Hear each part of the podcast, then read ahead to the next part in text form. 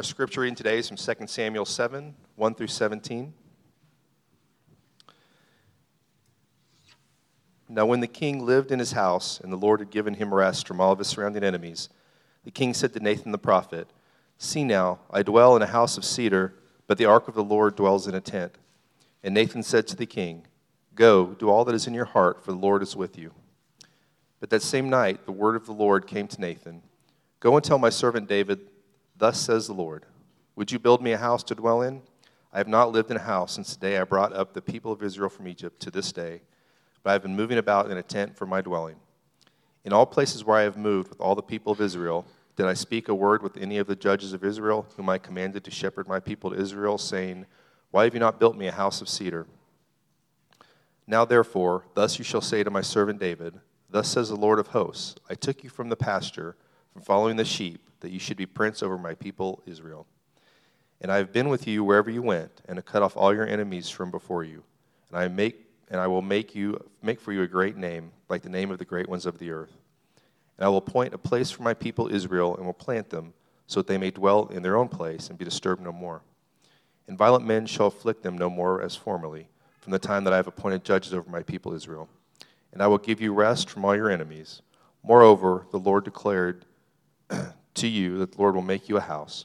When your days are fulfilled and you lie down with your fathers, I will raise up your offspring after you, who shall come from your body, and I will establish his kingdom. He shall build a house for my name, and I will establish the throne of his kingdom forever. I will be to him a father, and he shall be to me a son.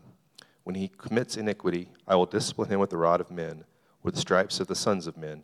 But my steadfast love will not depart from him, as I took it from Saul, whom I put away before you before your house. And your house and your kingdom shall be made sure forever before me. Your throne shall be established forever. In accordance with all these words, in accordance with this vision, Nathan spoke to David. It's the word of the Lord.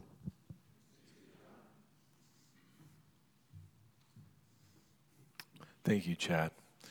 Please pray with me. Father, we praise you for this opportunity to see um, how the covenant with David applies to us. And I pray you would open our eyes to your word this morning. Amen. We've been going through the life of David, the warrior poet. And in this passage, um, he's now in his kingdom. Last week we saw that the ark came in. He brought God into Jerusalem, the city he founded. And now he has this desire to build God a house. And it's a very, um, a very amazing, very famous chapter. In fact, one commentator says this is the center in his mind of the, of the first and second Samuel, of the Samuel corpus. And he even goes further to say uh, for evangelicals, this is like the center passage of the entire Old Testament. Now, that may sound like a large statement, but his point is in this passage, you see God's promise and God's gospel. Um, and so we're looking at it, but it begins with this interesting uh, back and forth with David and Nathan, and essentially where God tells David no. And uh, the movie that came to my mind as I started reading through this, and um, it, I hope you've all seen it it's a Wonderful Life. I, I quote from it about every third week. Uh, just the, the premise is George Bailey um, wants to get out of Bedford Falls. He want, it's a Norman Rockwell like town, but he wants out. And every time he has the opportunity, the answer comes back no. He just can't escape. He can't get out. Um, is there a picture of It's Wonderful Life behind me? So, uh, I'll just let, hey, just hit, run the clip. No, there's no clips. Um, and so what you find is at the very end of the movie, when he realizes he can't get out, and there's, of course, the tragedy of the lost money, we, we find out that his staying in Bedford Falls all those years radically changed not only his life and his family's life, but the entire town. And it just reminded me as I thought about this passage that God will often tell us what sounds like a no but it's really a yes. And so as you as we look at this passage and look through this, I want you to be thinking about the ways you feel like you've heard the word no in your life. And recognize that if you are in Christ, it's always a resounding yes. The little no's lead to the huge yes. So that's what we're going to look at this morning. Um, I'm going to just start by looking at the question and answer in a brief point, and then we'll spend the rest of our time looking at God's reasoning for his answer. So, just to remind you of what's going on, verse 2, um, David makes a statement, which is really a question. He says, See now, I dwell in a house of cedar, but the ark of God in a tent. And he's noticing he has luxury, he has his home, but the ark's in a tent, and he wants to do something about it. And he asks Nathan. That's essentially his question to Nathan the prophet. Nathan shows up again in a more robust way after the sin with Bathsheba, but this is his first uh, appearance in Samuel. And he says in verse 3 Go, do all that is in your heart, for the Lord is with you. And then in the very next verse, we find God saying, Never mind. Uh, you don't have to flash it up because I'm paraphrasing that one. Never mind. No, you aren't going to get to do what you wanted. Uh, one commentator said it's like you got a building permit, which we longed for for years. Remember how long we needed our building permit? And then it was gone. Like Nathan had to go back to David and say, Never mind, you're not building the temple. And so, how did David deal with that? Well, or we know how he dealt with it. He once he heard God's reasoning, he rejoiced. But but why did God say no? What was going on here? Um, in this, okay, sorry, I got off for a moment here's what I wanted to tell you. What struck me doesn't have anything to do with the whole theme, but it has to be said because it's here and it's clear. Is David is, I mean, he's the king. We saw him last week as a priest, and in this role, we find out later in Acts, he's a prophet, and yet he wants to turn to Nathan with his desire. He wants someone else to verify is this a good idea? And Nathan is a prophet who has direct access to God. He answers him, I don't need to pray. Do it. How could this be a bad idea? And I just, as I read that, I, I reminded myself, or it reminded me that often the things that we think, no brainer, just do it, are from God, right? It's obviously from God. And sometimes it's not.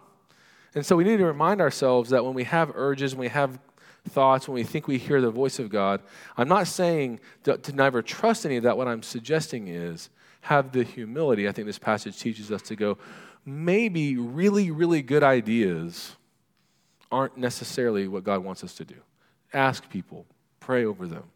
You know, check, you know, take some time, take a minute. So that's the aside. I thought that was very interesting how really it was Nathan who got it wrong. But coming back to uh, what's going on, David wants to build this, this cedar house for God, which is a temple. He wants to create this structure for the ark.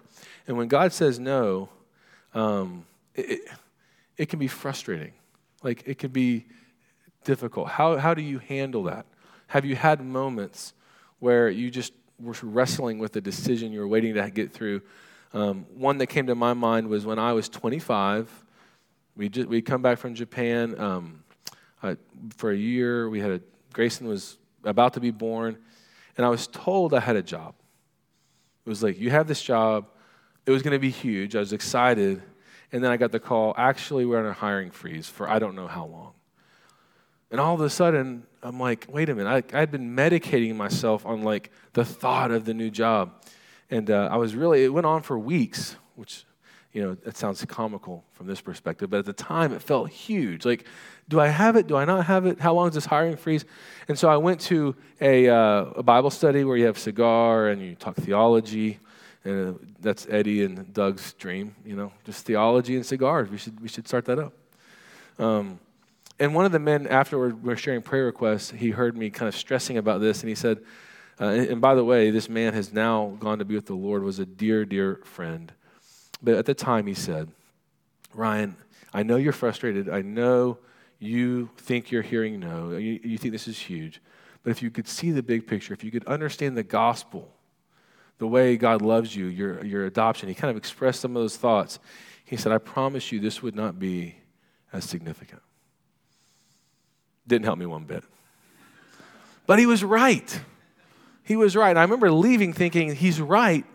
And now I'm even more frustrated because I'm not, I'm not buying into that rightness. And even as I thought about it this week, I remember thinking, feeling, God, that was a frustrating moment. But he was right. It was good advice. And uh, the reason I think it wasn't j- jiving with me was um, I didn't understand God's reasoning. And I'm hoping this morning, as we transition to the second part of our discussion, we'll understand how the reasoning opens up our eyes to why we hear so many no's. Or why we may just hear a few so strongly. And I want to point out a few of the items I'm thinking of. Like, uh, we have some people in our midst with significant health issues. And, and we pray boldly and often for healing. And so far, the answer has come back no. Emily and I have a, a dear friend, one of Emily's closest friends in ministry, um, who's single. She's 40, crying herself to sleep often, longing for a husband. And so far, the answer has been no. No fault of her own. We don't know the reasons. And I think some of you may have, there's many categories of no, but this is another one that I want to mention is just sometimes we struggle. We have urges, maybe the affections of our hearts, a, sin, a temptation that isn't in full blown sin, but it's this, you know, it's a desire you wish was gone. And like Paul, you pray that Jesus would just take it away, and the answer comes back no. Right? So, why? What, what is the point? Why does this happen? And the answer is couched in the fact that there's a much, much bigger yes waiting for you. And we're going to look at that. God unpacks that by giving us his reasons. So this is where we'll spend the rest of our discussion. Uh, why, why does God tell David no? Um, I'm going to leave 2 Samuel for a moment and take you to Genesis, where Hagar, uh, remember Abram uh, was given Hagar to have a baby by Sarah, Sarai, and they have Ishmael, and then Sarah kicks them out, and now they're out in the desert, kind of on their own, and the angel of the Lord comes to Hagar and says, Where have you come from, and where are you going? And it's a beautiful question. Of course, God knows where she's come from and where she's going, but it's a way to pull her into that answer. It's a way to pull us into that answer. The question before you this morning where have you come from and where are you going? And that's something we see in this passage. Uh, God could have just simply said, Nathan, tell David, thus says the Lord. No, his son, one of his sons will build the temple. But he doesn't. He gives great reasoning. And I want to read that to you now. So look at verse, uh, he starts in verse 5 by saying, Go and tell my servant David, thus says the Lord, would you build me a house to dwell in? I have not lived in a house since the day I brought up the people of Israel from Egypt to this very day. So he's reminding David of his story. Do you remember, David, that that little tent that you think is not significant, that's not sufficient for me, is the very mechanism I use to bring all of Israel out of Egypt. Don't despair of it.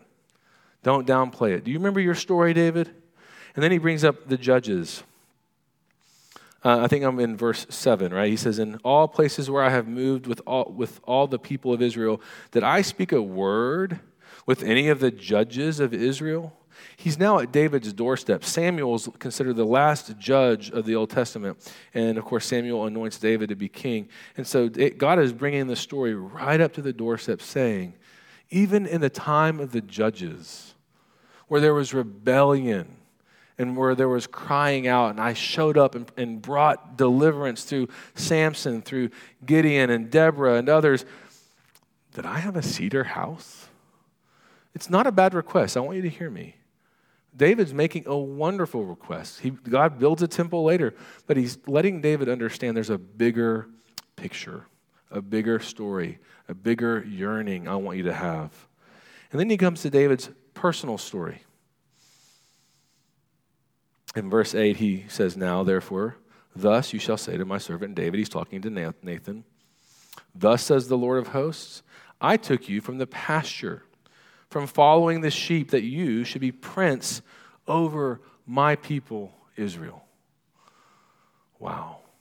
That, that might not strike you, but I want you to imagine you're sitting there and you're David.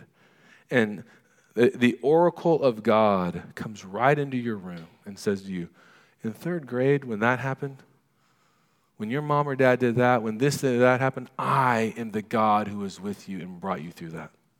David's hearing his history recounted by Yahweh through Nathan. God is bringing David essentially into his own story. He's saying, David, or he's bringing God in this story. I'm showing you how I was in your story. During seminary, um, we had an assignment to go on a spiritual retreat. And, um, you know, those are hard to do. Like if I said, you have four hours, go, go somewhere. What, do I go to the wood? I, I, would spend half the time trying to choose, right? Um, I chose to go downtown St. Louis ish near WashU, where uh, Jackson Tidlin will be attending. There's a beautiful campus called Concordia Seminary with a great coffee shop. And I hung out there for my four hours and walked around the beautiful neighborhoods. Um, but there was one thing that had bothered me going into this time that became impressed on my heart. And that was whenever I would talk to my wife about like past stuff, like just, you remember like when we met or you remember like that or anything in the past, I just kind of cringed. I didn't like it.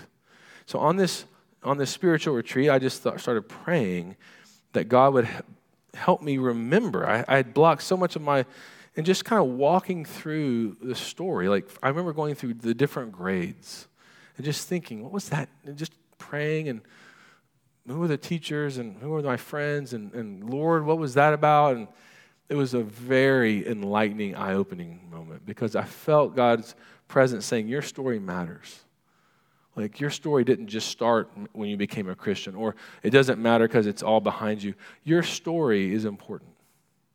And I would encourage you to go into your story, to realize that God was there. And just like with David, it's, a, it's an access to understanding what's happening in your present world. In fact, um, I, I, said this this morning, and I don't know how it went, so I'll try it again. Um, I'm not a good planner. Like, that's a historical truth about me. I'm trying to get better, so don't label me.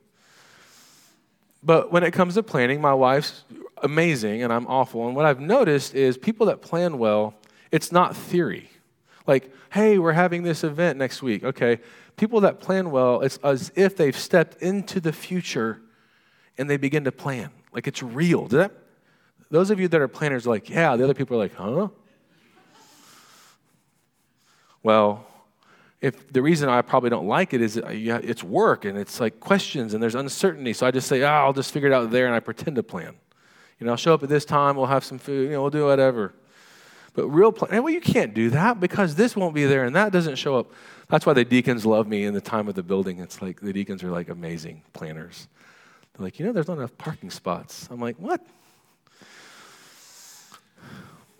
Well, in the same way, the past. The truth is, when you think about the past, unfortunately or fortunately, you have to, your, your mind is traveling there. It's as if you're re experiencing it. And that's very hard. And so a lot of us think, well, I'll just shut that out or I won't go there. And the truth is, if you won't go in the past and you won't dream about your future, then you can't live in reality in the present. And God is showing David that he can enjoy this kingship, enjoy his reign, enjoy all the blessings, but he's got to realize he's come from somewhere and he's going somewhere. And so let's look at the future where he's going. He says to him in verse 9, past tense, I have been with you wherever you went and have cut off all your enemies from before you. And then future tense, and I will make you a great name. He tells him, I'll make you a great name. I'll, I'll, I'll make you a great place. I'll give you rest. Um, I know a lot of you feel stress, and the thought of rest is amazing, and I feel the same way. But for a king like David, what he's saying is, I will, I will give you a season where there's nobody always on the attack. Like, that's what his kingship was defined by. Like the next enemy that's going to come down. Sometimes it may have been more than one attack. And so to the thought of rest was just had to be amazing and gripping. And then look at verse 11. God's continuing, from the time that I appointed judges over my people Israel, and I will give, oh, he's explaining how long he's been with them. And I will give you rest from all your enemies. Moreover, the Lord declares to you that the Lord will make you a house. David said, God, I'm going to build you a house. God has spent a lot of time to say, no, no, no. I'm going to make you a house. I'm going to make you a dynasty. The same Hebrew word what it means for David is temple. I'm going to build you a temple. What God means is I'm going to build you into a kingship, a dynasty that goes on forever. I mean, if you're David and you hear all these promises, the no gets a lot easier, doesn't it? It's like, Fine, fine. Solomon can build it. I don't care who builds it. This is amazing rest. And Israel will have a place to exist, and my kingdom will go on forever. And I want you to know that's true for us. God is promising you that there's a bigger answer, a bigger yes. Test me on that. Test, test God on it. Do you believe me? Are you, are you doubting? Eh, you know, what about this? What about that story? What about this? Well, there is a, there is a bit of a catch, and it's a wonderful catch. You ready for it? You have to die. Cheer up. The Jack Miller doesn't just say, cheer up, you're worse than you think. He adds another one, cheer up, you get to die. That's what Christianity is about. Look at verse 12. When your days are fulfilled and you lie down with your fathers. What? You just told me I'm going to have all of this, and now I'm hearing I'm going to die and lay with my fathers. What? For David and for us, it's actually a, a, a moment of rejoicing. Because what he is saying is, I'm going to build you something far greater than you've ever asked for, something that's never been seen before. In fact, you see that in verse 13. He says, He shall build, he's talking about David's offspring, a house for my name, and I will establish the throne of his kingdom forever. And then again in 16, and your house and your kingdom shall be made sure forever before me. Your throne shall be established forever. When he hears that, David recognizes two things. One is certainly there will be offspring that do things like build the temple, but that there will be one day, someday, one of his offspring that establishes his kingdom forever. Um, as I was preparing this sermon, I, I, tend to try to read the Bible as well. And uh, one of the best ways to do that is a Bible reading plan. And I was at that point where it's time to go back to the beginning of, of Matthew. And so I went to Matthew and I've read it, you know, enough that I, it's tempting to think, well, I mean, I'll just kind of skim and skim. It struck me. I don't know why I didn't know about it. The very first words, the book of the genealogy of Jesus Christ. I did know that much. But then listen to this the book of the genealogy of Jesus Christ, the son of David. Wow. Son of David, son of Abraham. David somehow was, was being, this prophecy was being revealed to him that God had a plan so much bigger than just answering that very good desire. You have a great desire, and it's the only way we can make sense of the tragic struggles in our lives is if you realize they are, they are there and they are part of a process, but it's going to lead to the culmination of heaven. And every one of you cheer up, you will lay with your fathers and mothers. You will die. Right? That's, that's bad news. No, it's not. Christian, it's time that we say, wait a minute. That's the story of the gospel. Like our Savior, He died, right? And He rose. And, and so now what we really can say is we won't die, but this life will come to an end. And whatever grieves you is temporary. Now, What's amazing about this passage, I spent 20 minutes talking with Doug about is it Solomon? Is it Jesus? And what I, we both realized together is yes, it's both and. So, so God's telling David, you're connected to the future. It's not just, don't worry, do what you want to do, then you die. It's no, you're actually physically connected, but, but nonetheless, it's not going to happen the way you think. And, and Jesus is not what David fully understood at this time. So I want to read you um, from Acts 2, where this becomes more clear. Acts 2, starting in verse 29. Brothers, this is, let me set this up. This is Peter at Pentecost. Jesus rose from the dead. He lived for 40 days, and then he ascends to heaven, and then he sends his Holy Spirit in power. And Peter, Peter speak, preaches this sermon at Pentecost. And as he's doing so, he's just quoting all over the Old Testament. He quotes from Joel, which we already talked about. He quotes from many places, and it's like it's coming to life right before him. This is what it was all about Jesus. And he comes to verse 29, he comes to, uh, David. And he says, Brothers, I may say to you with confidence about the patriarch David that he both died and was buried, and his tomb is with us to this day. Being therefore a prophet, and knowing that God had sworn with an oath to him that he would set one of his descendants on his throne, he foresaw the, and spoke about the resurrection of the Christ, that he was not abandoned to Hades, nor did his flesh see corruption. This Jesus God raised up, and of that we are all witnesses. Being therefore exalted at the right hand of God, and having received from the Father the promise of the Holy Spirit, he has poured out this that you and yourselves are seeing and hearing. For David did not ascend into the heavens, but he himself says, The Lord said to my Lord, Sit at my right hand until I make your enemies your footstool. Let all the house of Israel therefore know for certain that God has made him both Lord and Christ, this Jesus whom you crucified.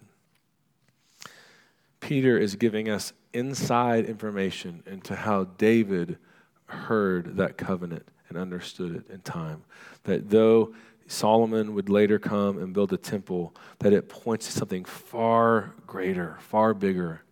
And you have to look at part of, when you try to figure out, well, what about things like um, in verse in verse 13, he talks, or no, verse, I'm sorry. Yeah, he's talking about his offspring. In verse 13, he shall build a house for my name, and I will establish his kingdom forever. Verse 14, I will be to him a father, and he shall be to me a son. When he commits iniquity, I will discipline him with the rod of men. Solomon did commit iniquity. Jesus did not sin. Right? Solomon uh, eventually left, and in some ways left the faith. I mean, it's hard to know to what degree and how it went. And there is this promise that I will love him even as he sins. But Solomon never had the stripes of the sons of men. So, did Jesus ever have sin put on him? Um, and then you remember Isaiah 53 5 and 4 and 5. Surely he was borne our griefs and carried our sorrows, yet we esteemed him stricken, smitten by God, and afflicted. But he was wounded for our transgressions, he was crushed for our iniquities. Upon him was the chastisement that brought us peace. And with his stripes we are healed. Do you rest in the fact that Jesus, the Son of David, has your future in mind? Has you taken care of? He's taken your sins, He's taken them to the cross, your sins past, present, and future, and you are no longer who you were before He entered your life. Is that something that you meditate on? Are you longing for heaven? Or are you stuck with what we all often struggle with, with just the things right around us, whether it's large issues that are heartbreaking or whether it's just the mundane things, a job not coming through, um, other, other disappointments with a million little no's, how are you appropriating this future you have in Jesus? Um, the reason I thought of It's a Wonderful Life was for this actual illustration. Uh, you don't have to put it back up there unless you just are really on your no. There's this, there's this place in the movie where George Bailey heard no yet again. I think it's his brother's wedding party, and he walks out and he's just despondent and um, his mom tries to encourage. Anyway, he goes downtown and he comes to Violet. Remember Violet? She was sort of the town. Oh, I don't want to use the. I said tramp earlier. Is that bad? But I mean, isn't that? I mean, I don't know what she was. She's a wonderful girl. Um, she played Ado Annie in Oklahoma. Just FYI, great actress. Okay, and she likes George. And George Bailey doesn't really necessarily ever like her, but all of a sudden he says, Violet, let's make a date, let's make a night of it. And she just is like, yes. And there's all these guys kind of around her, but she's ready to leave and go hang out with George. And then he continues to describe this date he has in view. I think I brought the wrong paper. That's why you don't want to walk to your office and grab your notes, but I remember it. He says, Violet, let's, Let's go up to the tall grass and take our shoes off and walk in the grass. Huh? Let's let's go. There's a lake up in the hills. Let's go up to the lake by the Bedford Falls and swim and stare at the moon. And she's just kind of like incredulous. Let's climb Mount Bedford, which I'm like, there's a Mount Bedford? There's anything you want in Hollywood. Let's climb Mount Bedford and then come down and watch the sunrise. And she's finally like, George Bailey, you have lost your mind. And then you see a bunch of guys uh, laughing at him. And why did I think of that? She had a desire, and it was actually a really good desire. George Bailey was like the guy that you would want to marry in Bedford Falls. And she had a desire to be with him, to go on a date, to eat a meal, whatever. But he was trying to show her what true living looks like. He was showing her, he was enveloping her with a vision that he enveloped this entire town with that made it what it was. Of course, it's all fiction, but made it what it was because it's like, this is, these are beautiful things. Do you desire enough? Do you desire deep enough? Are you desiring long enough? Are you okay with the life God has given you, knowing that there is this future glory and it's breaking in now? And it's by staying and being in these difficult places where we think we're hearing no that often all the growth happens. I mean, I didn't say this this morning, so some of you heard this twice, but I've had a lot of jobs and, uh, and with the goal of getting to ministry. But one of the things I, I noticed was whenever you get to a, a, a time in a job that's beyond where you've ever been, like you start to go, I'm learning stuff. Like, but if I just if you just change jobs every time you feel like it, you don't learn anything. And so for me, in like RUF and now in this ministry and other times, when it, when it gets longer and you're staying, and I'm staying, but you begin to go, wow, I'm dealing with things I've never seen before. Because in the past, for whatever reason, it was time to move or is it, you know, whatever. And so I think when you are living in your life in the hardship, that's where growth happens. My grace is sufficient for you. But my hope is not that you just say, okay, like when I drove away from that house where the man offered me the advice. I want you to develop a vision for how Jesus can bring his glory into that current situation. Long for heaven, which we're going to celebrate in just a moment, but long for it to break into that difficulty as well. That's where growth happens. Let's pray. Father, we thank you for David. We thank you for his request. We thank you for your denial, that even David could get it wrong. Lord, it's not that the request was wrong, but it's that you had a bigger plan. And we lose sight of that. We know the scriptures, we believe in heaven. But sometimes, Lord, our view, our view can get so earthly focused that we forget of all the glory that awaits us. Lord, I pray we would long for heaven in such a way. Long for you, long for glory, long for true rest in such a way that we could handle the difficulties here so much more uh, gloriously, um, honoring you, loving our neighbors well. Um, Lord, will you make that possible for your glory? Amen.